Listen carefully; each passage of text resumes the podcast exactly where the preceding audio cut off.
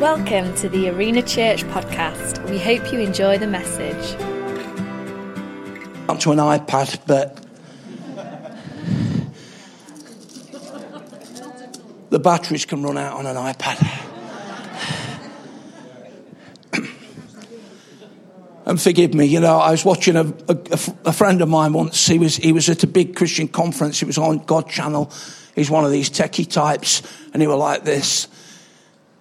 And I know, I thought he's completely lost his place. this morning is our last but one message on do the hard things. You know, we, we smile sometimes, Christian and me, because one of the things we've had accused is a wrong word, observed about from afar in arena church on occasions is that somehow we sort of like superficial, you know, we water everything down. Well, do the hard things, you know. Uh, so we're really trying to wrestle with, with the meat of the New Testament. And so Matthew 5, 6, and 7, as those of you that have perhaps been believers for uh, some time will know, is often called the Sermon on the Mount. Simply, Jesus went up the mountainside. People followed him in rabbinical fashion. He sat down and he ministered. Was it a message? that went on all day. In fact, I think it was probably a message that went on for three or four hours. I thought I might replicate that this morning. Anybody here, anybody here for staying till three? You know. Oh, okay.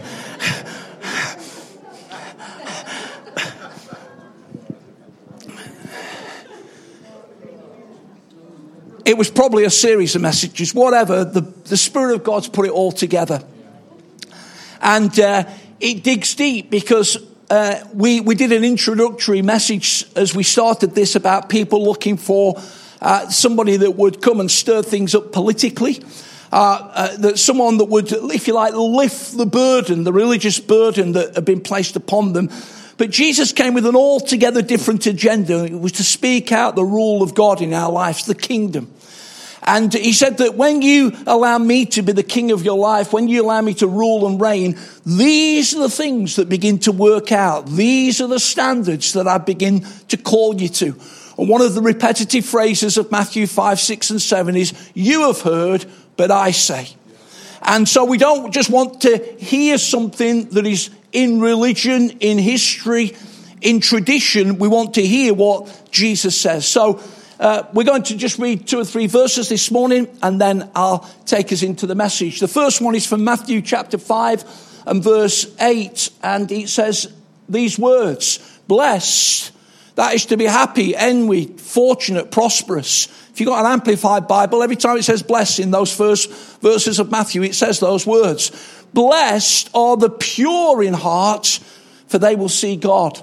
And then if we could go to verses 27 to 30 of the same chapter, Matthew chapter 5 verses 27, you have heard it said, you shall not commit adultery. But I tell you that anyone that looks at a woman lustfully has already committed adultery with her in his heart. If your right eye causes you to stumble, gouge it out and throw it away. It's better for you to lose one part of your body than for your whole body to be thrown into hell. Final verse. And if your right hand causes you to stumble, cut it off and throw it away. It's better for you to lose one part of your body than for your whole body to go to hell. So we did an introductory message and then we did do the hard things devotionally. Pastor Stephen spoke on that do the hard things relationally, a word from Christian. And then last time, before our Father's Day interlude last Sunday, do the hard things integrally, living with integrity. And Josh led us through that particular message. This morning, do the hard things morally. Do the hard things morally. We live in a very impure world. I'll try and illustrate that sensitively and carefully in a moment. But in an impure and unclean world, there's a call to Christians. There's a call to believers. There's a call to people that are fed up with their impure life to come and take hold of something higher and greater and more blessed. Blessed are the pure in heart, for they shall see God. Now, as I address uh, the subject this morning, it may be that you're immediately saying to me, Phil, I've failed miserably in this area. I don't want you to walk out, please. I don't want you to curl up in a ball. I don't want you to push back. I don't want you to erect a barrier. I want you to hear the word of God afresh this morning. It may be that you've been on the end of somebody else's behavior and you've been scarred and marred. And that experience still digs deep in your life. But I'm encouraging every one of us this morning through the power of the word to reset our lives. Because whilst we can't eradicate the past in terms of what's taking place, we can reset our lives to look into a better future. And Jesus Christ has got a blessed future for every person in this room, regardless of our past, if we will align our hearts with Him and yield to what He says unto our lives. Do the hard things morally. Living morally means the, the principle of right or wrong behavior. It's no more complicated than that. We live in a world of immorality. We live in a world of amorality. That prefix a is simply no morality. Those of you that watch the news will know that even in the areas of, of entertainment in recent times, this has become a, a great issue. The, whole North American Me Too uh, uh, debate. But it arose after somebody behaving completely amorally. No morals. And I say that carefully, knowing that there's cases to be proved and all of those sorts of things. But an expression of someone with incredible power that seemed to believe that they could behave with no sense of right or wrong. And the whole thing has spilled out, and no doubt some of you have been watching it as it's come to the press and the media. God, in the words of Jesus, has called us to be pure. I want young people to go away from this morning not thinking that purity is something to be sniggered about, but purity is something to absolutely long to live. I'm going to try and illustrate it in a moment. Jesus says, You've heard it said because they'd have heard it said in the law, but I'm saying to you that it's not only a matter of the act, it's a matter of the desire. By the way, in verses 29 and 30, when Jesus is talking about chopping off limbs, he's using that figuratively. It's, it's exaggeration, it's hyperbole. I say that because I do know of, I, I say this, I do know of a preacher that preached on it once and somebody went and chopped his arm off. So, so please, let me underscore it. I'm not saying do this literally. Okay? I don't want Queen's Medical on the phone saying, Are you the pastor of Arena Church? What were you going on about on Sunday? Because we've got to put. It's figurative, it's exaggeration for a cause. But Jesus reveals in those words how seriously he takes living a pure life. That's the point. That's the point. Now, let me give you one or two, and I'm going to do it sensitively examples of the impure world in which we live in. Please don't go on the Ashley Madison website because it's a, it's a website for extramarital affairs, no strings attached, NSA. But if you just tap onto the front of it, it'll say something like this 45 million people can't be wrong. Because 45 million people around the world have hooked up to this website. 45 million people cannot be wrong. Oh, yes, they can. Those of you that uh, live in the world of education will understand that impurity spills out in so many places nowadays. A recent report says that uh, primary school children, over 44,000 primary school children, had, had access to inappropriate material. And in 16 and 17 year olds, it's 473,000. And some of you pastorally, in terms of your school environments, will know what I'm talking about. There are 500,000 sexually implicit, explicit images posted on Twitter every day. And the income from the pornography industry in America is more than the MLB, the NBA, and the FN, FLL combined. That is, for those of you that aren't into American sports, the Major League Baseball, the National Basketball Association, and the National Football League that are multi dollar organizations in their own right. More than all that, we're living in an impure world. We've got guys tomorrow that are going to have to go to the factory, sit in the canteen, hear stuff that they prefer not to hear. And the reality is that every one of us get confronted with things through our world, an impure world. And yet here we've got Jesus saying, I'm calling you to do the hard things. I'm calling you to be pure in heart. Now, when Jesus was speaking to people, he was speaking to a religious mindset. And many of the people he was speaking to were obsessed with exterior cleansings and washings. It's where the word ablutions came from. You know, you know somebody said, oh, I'm just doing me ablutions. You know, it's word the word, it was religious cleansing. The problem was it had become complicated, complex, hypocritical, and dominant. And Jesus says, he wasn't saying don't have a wash. I've been a pastor a long time. I've had to go and have a quiet word with some people. You know, those conversations at times. Because all of a sudden I've got Mrs. So you know, that bloke that sits next to me every week in church, he stinks.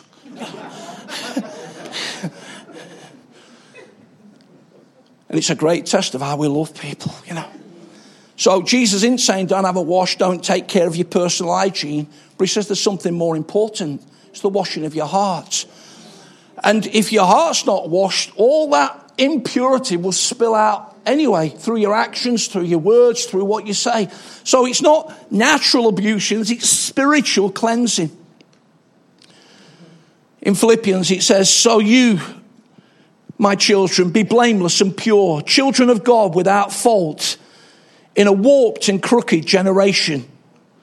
Then you shall shine like stars.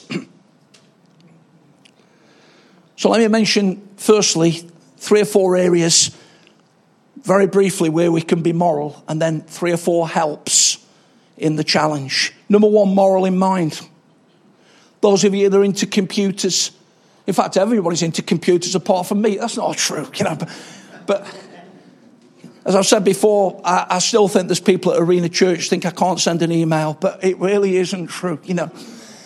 But I'm not that bloke on anybody watch Click here on the telly? That Spencer bloke. Oh, I want to get hold of him and throttle him, you know, because there's he's always coming up with something new, you know, and uh, he must. I'm, I'm sorry, he must be a pain to live with. I'm, I'm sorry. Anyway, Gigo, garbage in, garbage out. We've all been on the end of the phone when somebody says, "Oh, sorry, mate, it was the computer's fault." As though the computer came up with the wrong information. It's because somebody put the wrong stuff in. Garbage in, garbage out. If you fill your mind with rubbish, guess what? Rubbish is going to come out. So, moral in mind. The Bible says, don't be conformed to this world, but be transformed by the renewing of your mind, the battle area of the mind. It says in Philippians, whatever things are pure, whatever things are good, whatever things are excellent, whatever things are worthy, think on these things.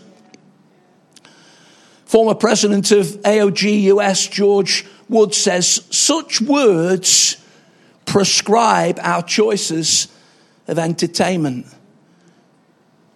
See, when you're on your own and doing the hard things and you're tempted to go somewhere where you shouldn't, I'm praying that Philippians 4 8 is going to haunt you. Because then we'll start to go towards the pure side. Not only moral in mind, but moral in motive. Proverbs 16 2 says, Motives are weighed by the Lord. Not only what you do, but why you do it. Wow. Number three, moral in marriage. So, whew, I've messed up there, Phil. But the reality is that God's for marriage. And if it's gone wrong with you, he's, he's still for it. I've got an article here from a book called Bullseye. And uh, we've had a lot of marriages around Arena Church in recent times. What a blessing. Some incredible stories of how people have come together And uh, on July the 28th, sorry, I always get mixed up with Prince Charles and Diana. Uh, this was the 29th. On July the 28th nine, uh, this year, we'll have been married 39 years. And, um, and uh, you know, we're still going. And the most important thing for me is that not that I'm still preaching, because a week after we got married, I run in a church. I thought everybody did that, you know. Um, it's not that I'm still preaching, it's that I'm still married. You know, because if that weren't happening, I wouldn't have, you know, this would have gone wrong. Anyway, guys, the thing that I was impacted by when I sat in congregations and heard Christian leading people was this little phrase I will. Not I feel, not I think, not I might, but I will.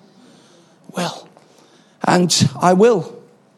And uh, in this book uh, by Laurie Tomzak, he says, guys, ladies, every time you're tempted to stray, check out the 25 point checklist. I don't have time to read it this morning. If anybody wants a copy, you can have one. I tell you, you'll I will when you've read that. Fourthly, moral in the main thing. Proverbs 4:23. Guard your heart because out of it come the issues of life. I was smiling this week at our moving forward leadership intensive because we talked about numbers of things. We talked about, again, the philosophy of church, why we do what we do. We had a brilliant session from Lisa on, on uh, we talked from, with Pastor Mark Sherritt uh, about principles of growth. But you know what happened again and again and again through Christian, through Lisa, and through Mark was the absolute imperative of keeping our own lives on track, of making sure the main thing, which is out of the heart come the issues of life, is the thing that is right before the Lord. Moral in the main thing, and not allowing this world to defile it. so, you've heard it said, but I say, Arena Church, can I say this carefully? Can we make a fresh commitment today, whatever our failures, whatever our setbacks, whatever our shortcomings, whatever our pain? Can we make a fresh commitment today, whether we've been a Christian 20 years, 30 years, whether you're in this room this morning and still making your mind up about being a follower of Jesus, to, in a very impure, unclean world, without running to religion, legalism, false externals, without denying the God given gift that God has given in appropriate, intimate relationships and union, can we be stars that shine bright in a dark world? All the stars are coming out tonight. Christian often says he feels a song coming on. I could never hit those Gary Barlow notes.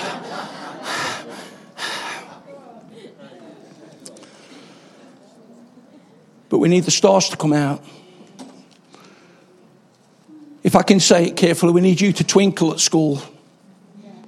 We need you to shine in that manly, testosterone driven male office. We need you to be different. We need you to be outside the gates having dropped the kids off at school and something shines from you that doesn't shine from anybody else because you've committed to the words of Jesus and blessed are the pure in heart for they shall see God. And so as I close, four things to help us. Four things to help us. Outside of the grace of God, everything that Jesus speaks about in our own efforts is utterly impossible. And Jesus wasn't asking people to do these things in their own efforts. They'd done that for long enough. He says, Come to me. Let the king rule over your life. And then you'll find yourself wanting to put these things into action. So, number one, to help us do the hard things morally in an impure world. Number one, the word. Pastor Chris Hodges at our recent Assemblies of God conference says these words Take every measure possible to be pure. Take every measure possible to be pure. Psalm 119 and verse 9 says, How can a young man keep his way pure? By living according to your word. Psalm 19, verse 11 says, and keeping them, that's the commands of the Lord, your servant is warned, and in keeping them, there is great reward. Let me just show you this New Testament. I want to I want to just encourage you today that you know you, you don't have to do all the things of sin as a rites of passage to work out they don't work. You know, we, we have people in our church today that have been wonderfully delivered and wish they hadn't gone that route in the first place. And that's why we do kids' church. We're not babysitting so that you can have a breather for half an hour. We're trying to lay something in. And those, those uh, kids' church teachers are passionate about laying something in. When we do Universal on a Friday night, and I, I, I never cease to give thanks to our young leaders are turning up, some of them at the end of a busy working week, study week, to lay into people. We're not just doing it to get them off the streets and, in quotes, keep them out of the trouble. We're looking for a pure generation. And so here's this Bible. It's in remarkably good nick after nearly 50 years. But this is my Bible. It's a New Testament. And it says in the front, presented to Philip Pye. That's my posh name. 1L, please. Strelley Centre, 25th of March 1968. I was nearly 13. I've just celebrated my 63rd birthday. So, 50 years ago. 50 years ago. And what happened was, we used to have two men that used to lead a boys' club at the little Pentecostal church in Nottingham that I used to go to in my formative years. One of them used to turn up in his suit. The other one were like, rough and ready, you know. And when he was that one, John, they both went to live in Australia.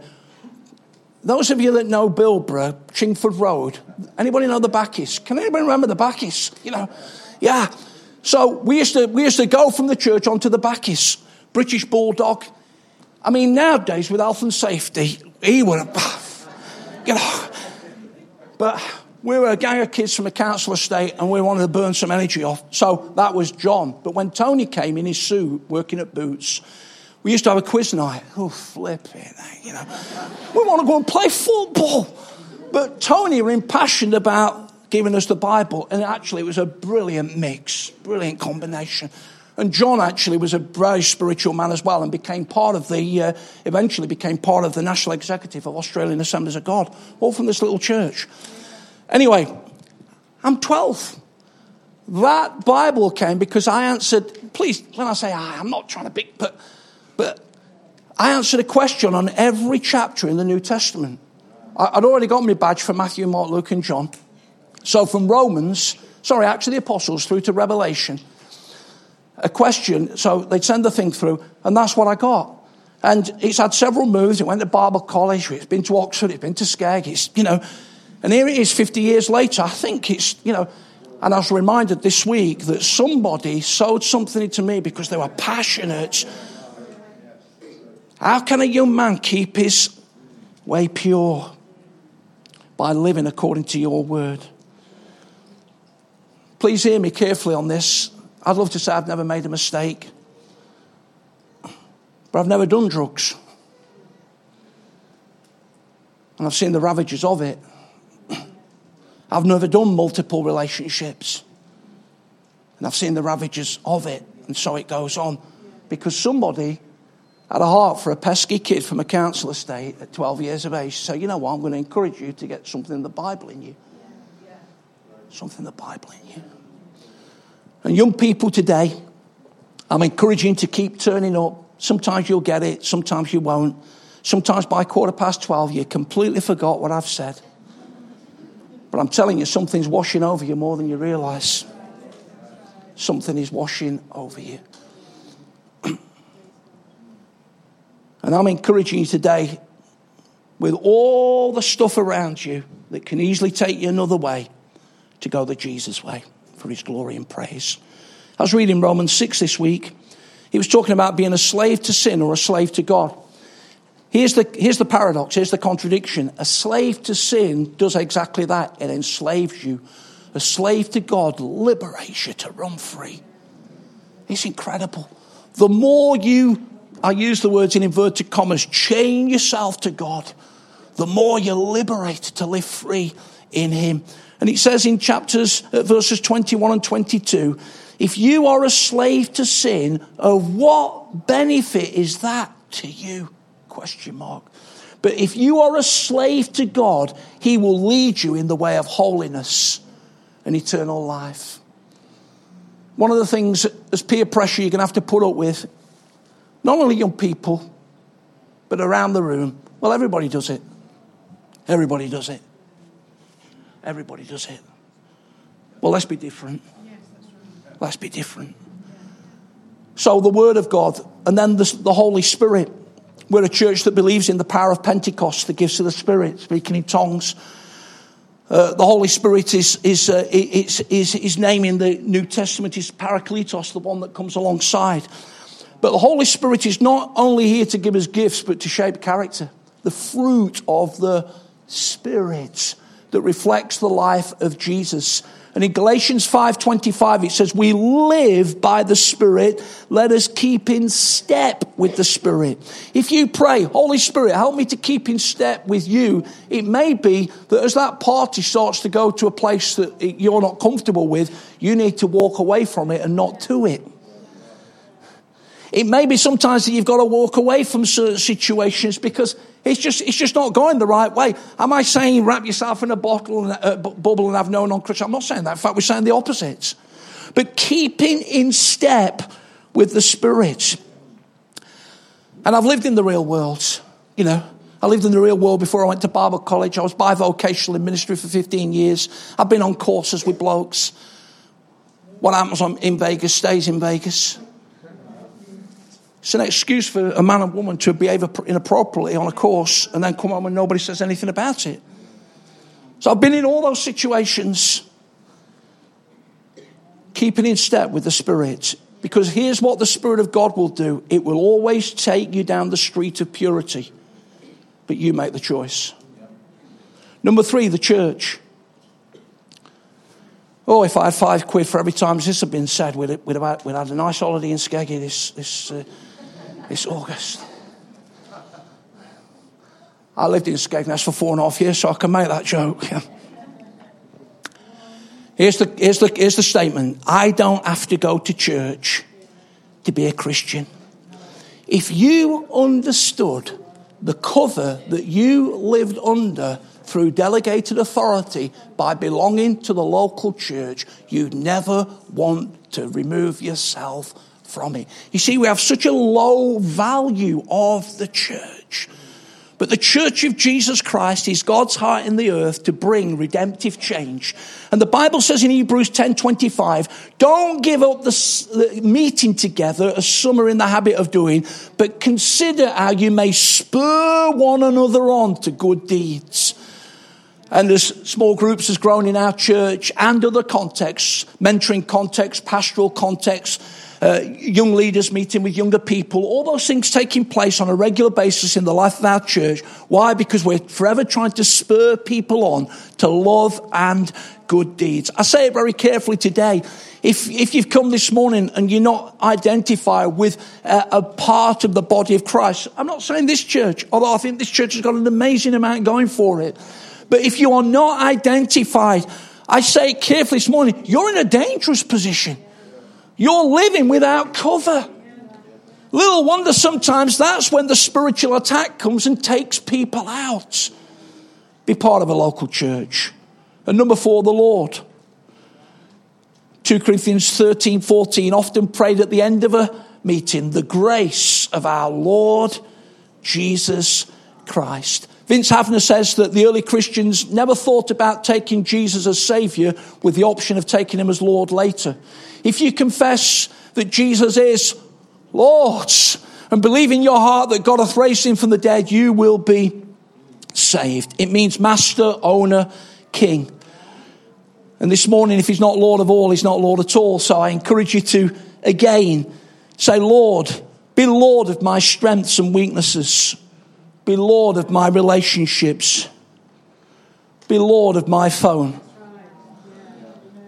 I can preach in Arena Church and an hour later I can be going somewhere on here I'm not supposed to go to. Be Lord of my phone. Be Lord of my computer. Be Lord of my social media engagement. This is how practical it is. Be Lord of my choices.